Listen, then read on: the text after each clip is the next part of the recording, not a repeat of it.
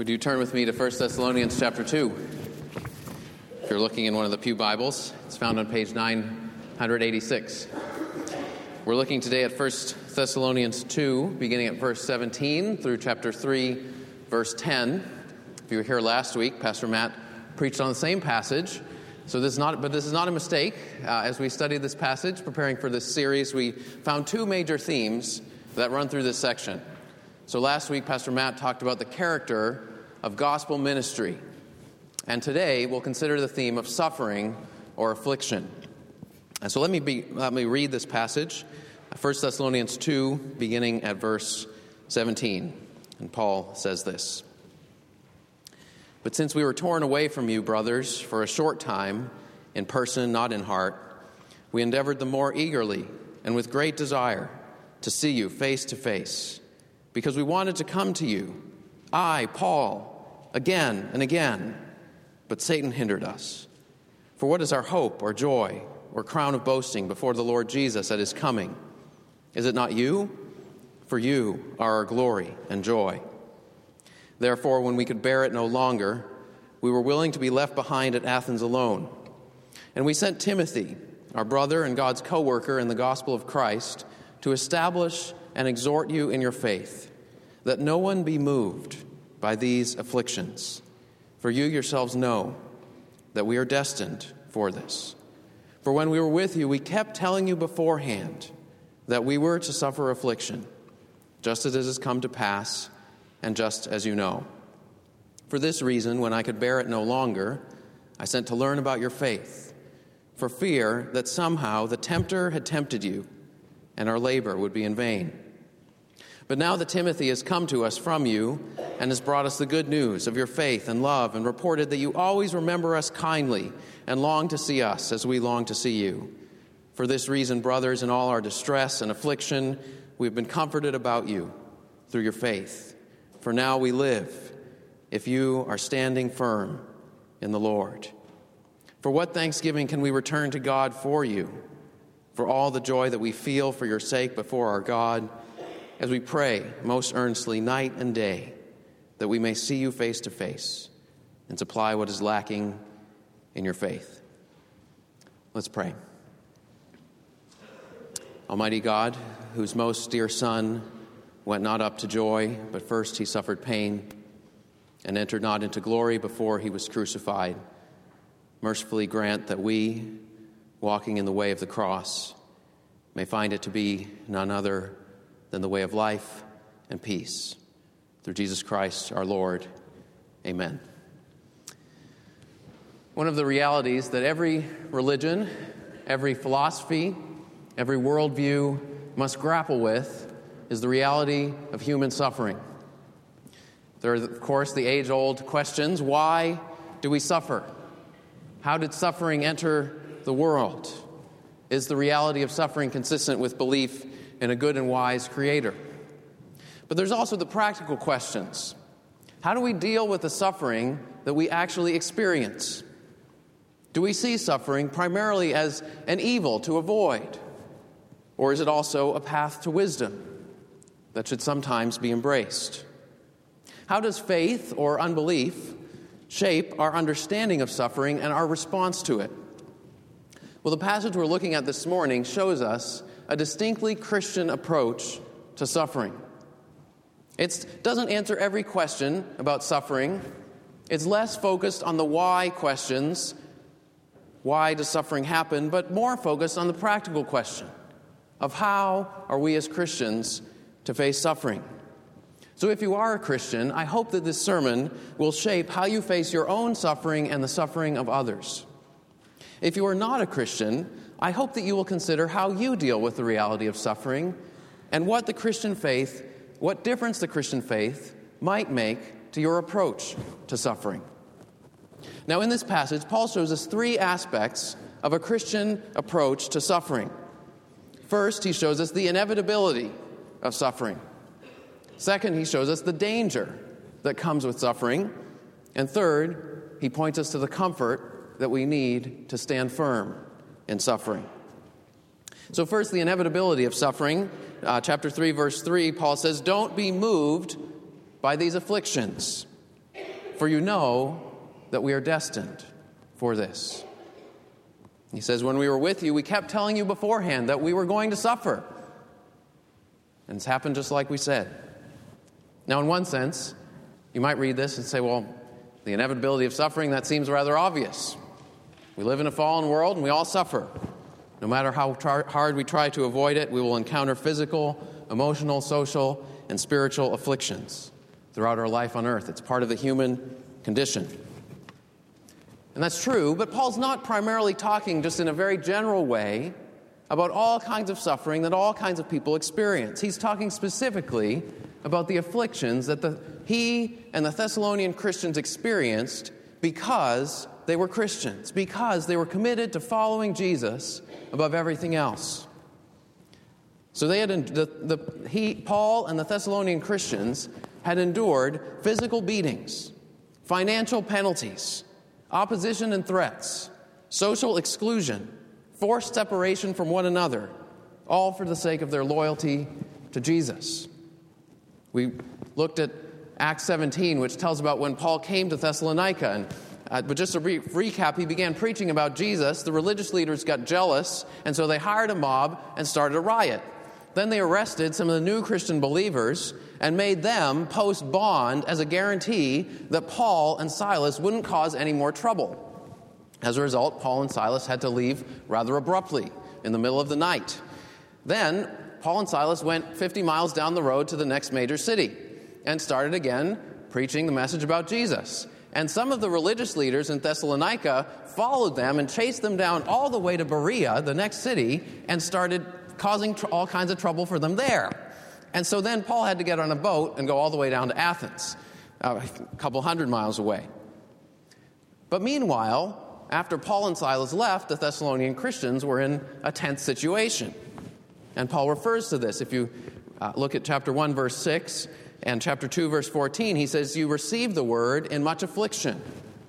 And then in verse 14 of chapter 2, he says, uh, You became imitators of the churches of God in Judea. You suffered the same things from your own countrymen as they did from the Jewish leaders in Judea. Uh, now, we don't know exactly what happened in Thessalonica in the six months or so between the time that Paul left and when he wrote them this letter, but it certainly wasn't easy. They had a tense relationship with the political authorities, and they had some enemies who would use every chance they could get to un- undermine them, to attack them, and uh, to uh, to cause trouble for them. And of course, when you're living under those kind of external pressures, day by day, you experience internal afflictions as well anxiety, discouragement, fear, stress, feeling overwhelmed and alone, even despair. Paul says in 2 Corinthians 7 5, he says, When we came into Macedonia, that's the region where Thessalonica was located, our bodies had no rest, but we were afflicted at every turn fighting without, fears within. Now, we may not face the same kind of physical threats and of persecution as the Thessalonians did, but have we experienced external challenges and internal afflictions, fightings without, fears within? Well, Paul said to them, and he says to us, he says, None of this should be a surprise to you. He says, We already told you it was going to happen. We're destined for this. Now, that word destined is a strong word. It's translated elsewhere in the New Testament, appointed. So if Paul uses the same word in Philippians 1, verse 16, he says, I am appointed to defend the gospel. In other words, God has appointed me to defend the gospel. Or in Luke chapter 2, 34, Simeon prophesied. He said, This child referring to Jesus, is appointed for the fall and rising of many in Israel. Paul is saying God has appointed us, the Thessalonians, and us, those who follow Jesus, his dearly loved and chosen people, to suffer affliction for the sake of following Jesus. John Calvin said, This is our condition, which the Lord has laid upon us. These are the terms on which we are Christians. Now, in the broader context of the New Testament, this, not, this is not an unusual teaching. It's not an isolated teaching. Paul said in Acts 14 22 to the church in Antioch, he said, Through many tribulations we must enter the kingdom of God. Or Philippians 1:29, he says, "It has been granted to you that for the sake of Christ you should not only believe in him, but also suffer for his sake." Later in his life, 2 Timothy 3:12, all who desire to live a godly life in Christ Jesus will be persecuted. Of course, Paul was only reflecting the teaching of Jesus himself. Mark 8, 34 and 35, Jesus said, If anyone would come after me, let him deny himself and take up his cross and follow me. For whoever would save his life will lose it. But whoever loses his life for my sake and the gospel will save it. So if you're here today, if you're not a follower of Jesus, let me say to you right up front there is a cost to following Jesus. Jesus does not promise an easy life. Following him will require suffering, sacrifice, and self denial. Now, some of the popular TV and radio preachers don't tell you that. They say if you believe in Jesus, he'll give you your best life now, and every day will be a Friday. You just need to claim your blessing and keep praying for it, and God will make it happen. Turn to Jesus, and your life will start to go smoothly. But it's not always true. And it's better to realize it sooner than later. Now, if you've coming here for a while, you probably know better. Right? We know that suffering's part of the package of being a Christian, but I think most of us still believe that most of the time, our life, we should be generally happy. Or at least most of the time, we should be free from great troubles. We see suffering as an abnormal interruption, an intrusion into the meaningful course of our life. And if we're honest, many of us don't believe what Paul says in verse 3 that we are destined, we are appointed by God to suffer. And so when we do suffer, when we do face affliction, we can be easily shaken and unsettled. We can be easily moved. Even though Paul says, don't be moved. One writer said, Paul's not thinking that a period of persecution will pass and then the church will return to normal life. Normal life is persecution. Strong statement, but I think it's true. Now, most of us here don't face the threat of physical persecution, as the Thessalonians did. I hope that you won't have to post bond for your pastor uh, to guarantee that he won't cause any more trouble in town. And that's all right. There's no need to intentionally seek out persecution. In the early centuries of the church, there were uh, many Christians in the Roman Empire who were martyred, who were killed for their faith because they wouldn't abandon their commitment to Jesus and they refused to bow down and worship the emperor. Uh, but there were also some zealous young Christians who admired the martyrs so much that they wanted to be one, and so they'd go to the local police station and say, I'm a Christian, now you can kill me. And so the pastors had to say, No, that's not the Christian way. The Christian way is not to seek out suffering or persecution for its own sake, not to sensationalize it, but simply to follow Jesus and accept it if and when it comes. On the other hand, if you look at your life and you're not suffering at all for the sake of following Jesus, then you should ask yourself Am I truly following Jesus? Or am I just kidding myself? Because if we're truly following Jesus in the middle of a world that doesn't, then our priorities, our values, our decisions, our ethical frameworks should sometimes seem strange, or at least different to the people around us.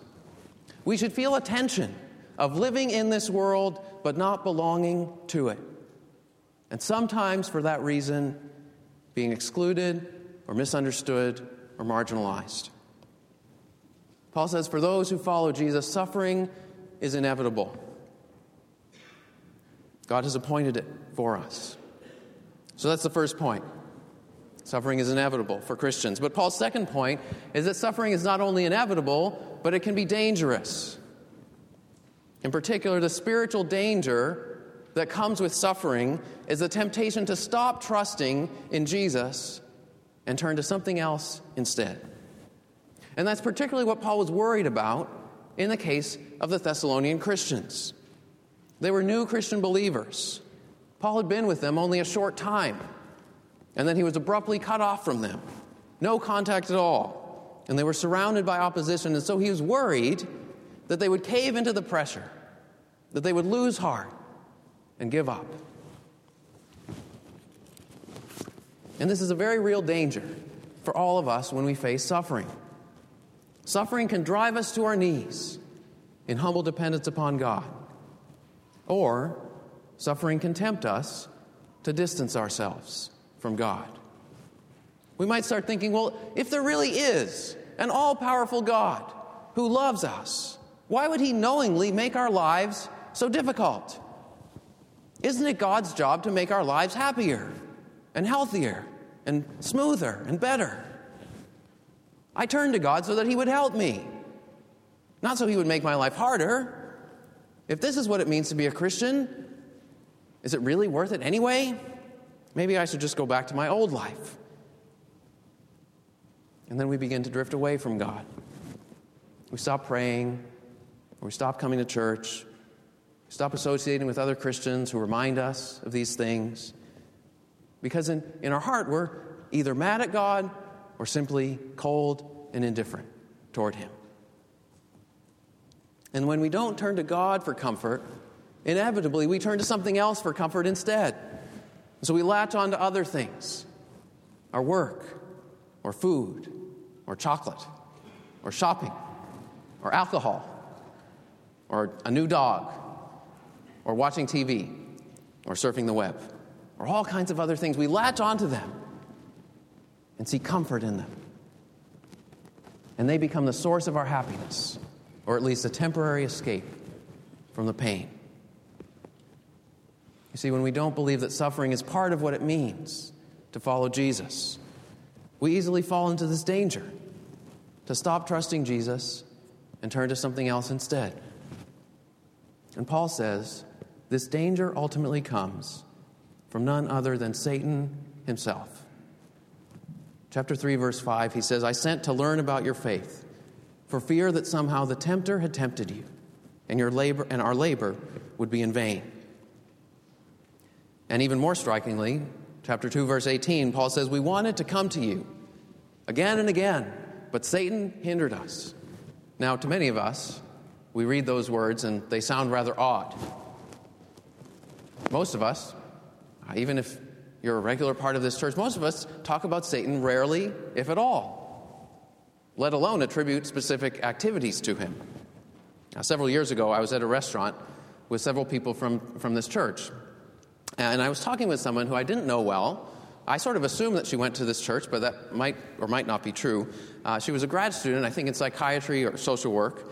And for some reason, I don't know why I asked this question, but I asked her I said, Have you ever had any experiences where you wondered if, alongside the reality of mental illness, there was some kind of spiritual or demonic oppression going on in someone's life? And she looked at me as if I had asked her, Have you ever encountered an alien from outer space? She said, No, certainly not. And the whole conversation continued on a different topic awkwardly. Uh, but the whole idea sounded completely implausible. And I think to most people in our society today, it does sound completely implausible. Now, of course, some people go to the other extreme, right? You can go to some churches and everybody's talking about Satan and demons and blaming everything on Satan and demons.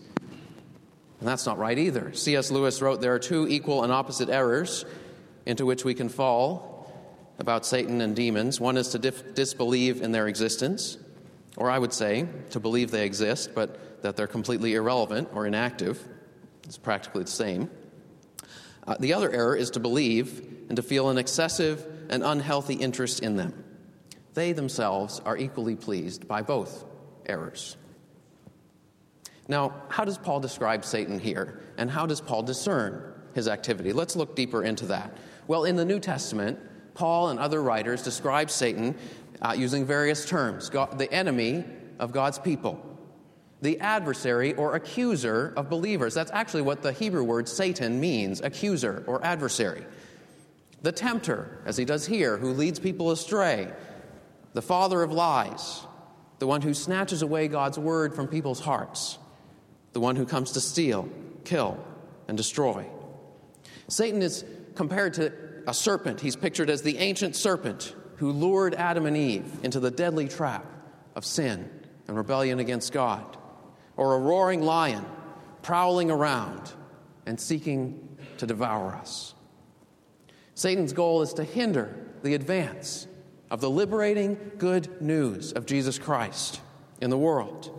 And Paul was concerned that Satan was seeking to do just that to hinder the advance of the gospel of Jesus in the hearts of these believers and in their community. And in part, he was doing that by preventing Paul and Silas from returning to encourage and teach and exhort them. As Paul says in 2:18, Satan hindered us the word could be translated, he blocked us, he cut us off. Uh, the word was also used to describe a runner in a race who would cut in in front of another runner and throw him off course.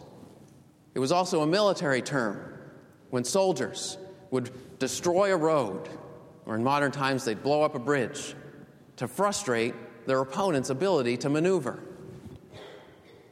Now, you might ask, how, how exactly did Satan hinder Paul? Well, probably not by appearing to him in some kind of physical form. It wasn't necessarily a, a, an out of body experience or something like that, but it's probably the simple fact that uh, when Paul left Thessalonica, they had to post bond for him, and for him to return, he would have had to put the Christians in danger. So he was in this bind, and he sees that behind this difficult political situation is the work of Satan who wanted to frustrate and hinder the advance of the gospel of Jesus.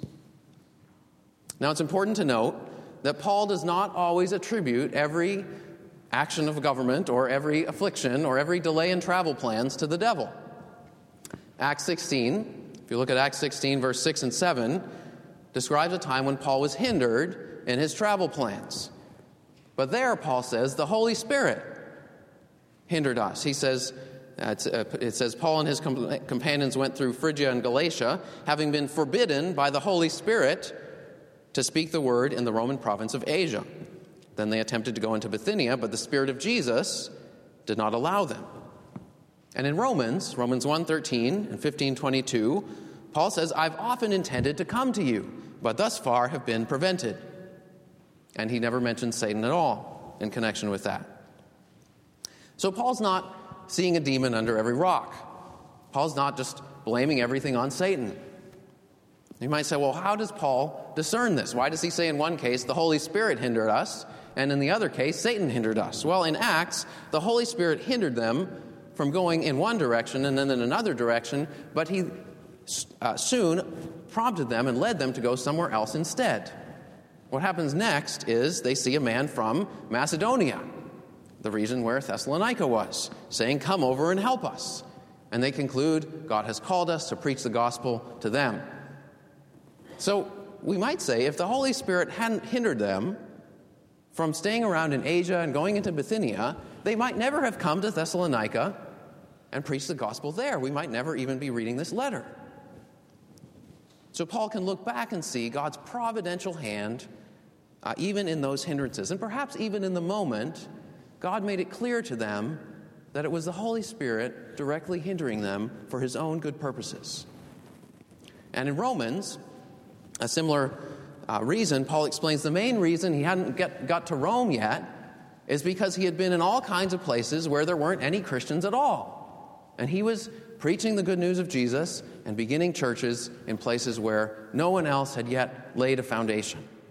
So it wasn't Satan hindering him from coming to Rome, it was God providentially directing him. Now, of course, even Satan's hindering Paul was not outside of God's ultimate control. Right? Even, we can even see this here. Even when Paul says again and again, Satan hindered us. What did Paul do? He kept on praying. Verse 9 and 10, he kept on praying night and day for them. And God preserved them, as we see. And God made a way for Timothy to visit and encourage them even when Paul was unable to. So God made a way for his plan to go forward, despite Satan's hindrance. Now, what should we take from this? Well, brothers and sisters in Christ, we do have an enemy of our souls. He is active in this world, seeking to hinder the advance of the gospel of Jesus, seeking to turn us away from God in the midst of our afflictions. And Paul says we should not be unaware of his schemes. And so we should pray, as Paul did, earnestly, night and day. We should pray especially for new Christian believers, like the Thessalonian Christians, people who are just beginning to follow Jesus. We should pray for Christians who are, for whatever reason, hindered from meeting regularly and being encouraged and exhorted by other believers. That Satan's temptations and distractions would not prevail in their lives. And we should treasure the opportunities that we have to gather together and encourage one another and see each other face to face, as Paul longed to do. We should treasure the opportunity we have to gather every week and encourage one another, and to meet together in smaller groups, and to have one on one contact during the week, and to exhort and encourage one another to stand firm in whatever afflictions we may be facing, so that the spiritual dangers that come with suffering would not overtake us. So we've seen the inevitability of suffering, the danger that comes with suffering, and finally, Paul points us to the comfort that we need to stand firm in suffering. Chapter 3, verse 8, Paul says, Now you are standing fast in the Lord. How did Paul and the Thessalonians stand fast, and how can we stand fast? And the answer is by standing in the Lord. We can stand fast because in the Lord Jesus Christ, we have a companion in suffering. You know, one of the hardest things about suffering is when you feel all alone. And the feeling of being all alone can be worse than all the physical pain that comes with it. You feel like no one can help you, no one can understand what you're going through, and no one will be there for you. And those feelings can be very strong. Now, they're almost always a distortion of reality. Because you're not the only one on earth who has ever suffered. There are other people who've suffered in probably in very similar ways. And even if someone else hasn't been through the exact same experience, they may be able to help you, or at least to be there with you and walk with you. But there was one person who did suffer completely alone. And he suffered the greatest agony that any human being has ever experienced. No one understood what this man was going through. None of his closest friends stayed with him through it all.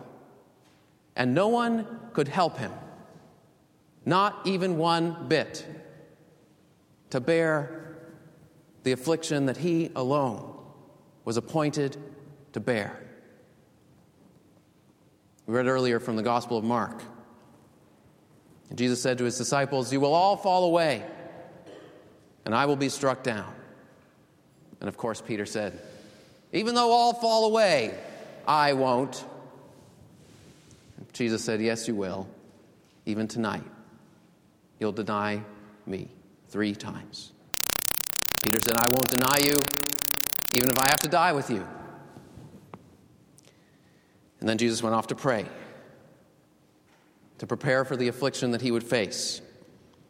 And he said to his disciples, Watch and pray so that you won't fall into temptation. And he went off and prayed, and he said, Father, take this cup away from me, yet not my will, but yours be done. When he came back, Peter and the rest of the guys were already asleep. He went off and prayed again, came back an hour later, asleep again. This was only the beginning of a long, dark night. Over the next two weeks, as we lead up to Good Friday, I hope that you'll spend some time meditating on what Jesus went through, on the road that he traveled that led to the cross. And I want you to see that it's a road that he traveled alone. The disciples were physically present with him for some of the time, but spiritually, mentally, they were on another planet. They had no idea what Jesus was going through, they had no idea what he was preparing for. They could not help or comfort him one bit. He was comforting them, not vice versa. And at one point, they all left him and fled. Jesus prayed in the garden alone. He stood before Pontius Pilate alone, and he hung on the cross alone. Because he alone, the sinless one, could bear the weight of our sin, the world's sin. No one else could share that burden. He alone could drink the cup of God's wrath, God's righteous anger and judgment against the sin of his people. But Jesus suffered alone so that you and I would never suffer alone. Jesus was appointed for, and he willingly endured a far greater suffering than any of us are appointed for. And when you see the magnitude of what Jesus did on the cross, we can never say that God is unjust or unloving in appointing us to suffer because our sufferings pale in comparison to His. And if God's glory was displayed even in Jesus' sufferings, God's glory can be displayed even in ours as He humbles us and purifies us and shapes us to become more like his own dear son, Jesus. As one writer said, do not recoil from afflictions, they are among God's most favored gifts. Jesus faced a greater affliction than we will ever face, and he faced a greater danger, a greater temptation than we will ever face, and he stood fast. And in him we too can stand fast when we face spiritual dangers because Jesus knows what it's like and He is our companion in suffering. And so we are not alone. And we can remind each other that He's also provided one another so that we can remind each other that we're not alone in suffering. So we can stand fast because in Jesus we have a companion in suffering, but not only that, we can stand fast because in the Lord Jesus Christ we are destined for ultimate glory. We're destined to suffer with Christ, but we're also destined for eternal glory with Him. And this is the hope of the resurrection. This is what we will celebrate on Easter that Christ was raised from the dead, and we shall be too. Christ's suffering was not in vain and your suffering in Him will not be in vain either.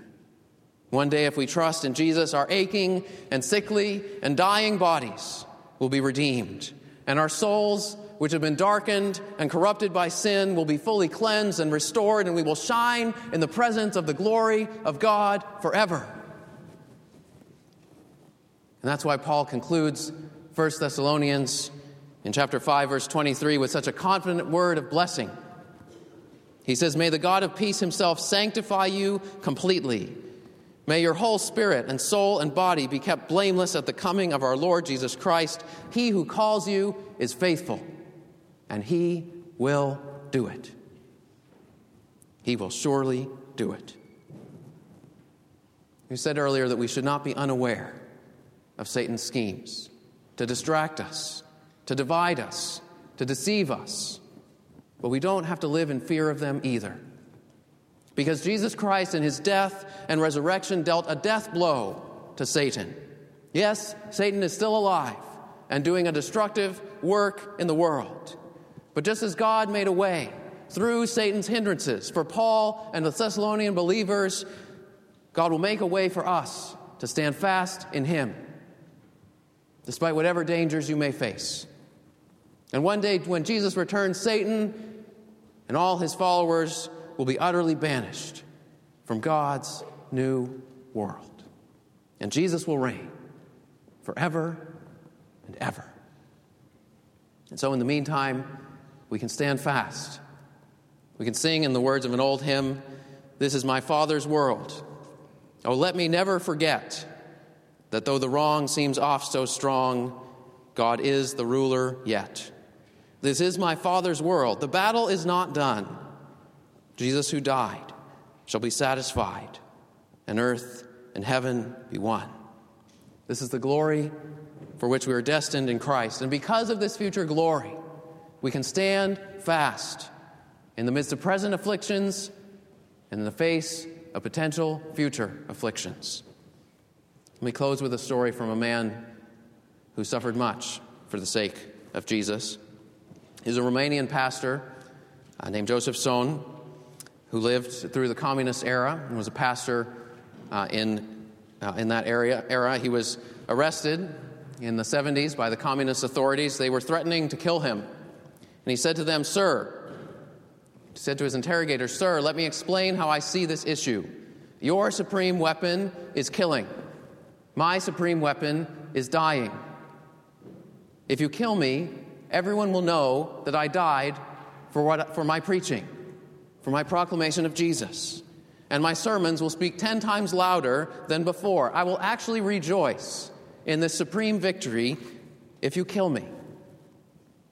Later, the officer said, We know that Mr. Tson would love to be a martyr, but we are not that foolish to fulfill his wish. And when he heard about this, he said, For many years I had been afraid of dying, and so I had kept a low profile. Because I wanted badly to live, I had wasted my life in inactivity. But now that I had decided I was ready to die for the gospel, they would not kill me. I could go wherever I wanted and preach whatever I wanted, knowing I was safe. As long as I tried to save my life, I was losing it. Now that I was willing to lose it, I found it. When we know the comfort of Jesus, our brother and our companion in suffering, and when we see the glory for which we are appointed in Him and promised in Him. We're free to live for Him, no matter what the cost. So may we stand fast in suffering through our Lord Jesus Christ. Let us pray.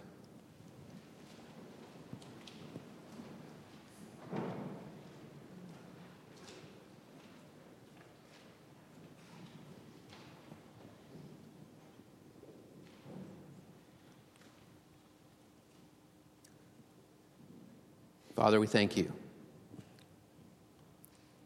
for sending your own dear Son.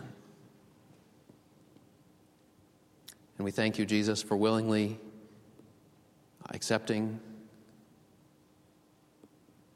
that call to bear our sins, the burden which we could not bear, the affliction which would utterly crush us. We thank you that you stood in our place so that we might be forgiven, justified, made right with you. We thank you that you rose again to prove that your death was enough and that death could not defeat you. And Lord, that in you we know that even death cannot defeat us. So we pray that you would teach us to stand fast in suffering, to trust that even that you have appointed us to suffer, that you have done so in your love and mercy to us and in your wisdom. And we thank you for the comfort that we have in our Savior Jesus Christ. We pray that we would reflect him that you would be shaping us so that we would reflect His character in whatever you may call us to face. We pray this in Jesus' name. Amen.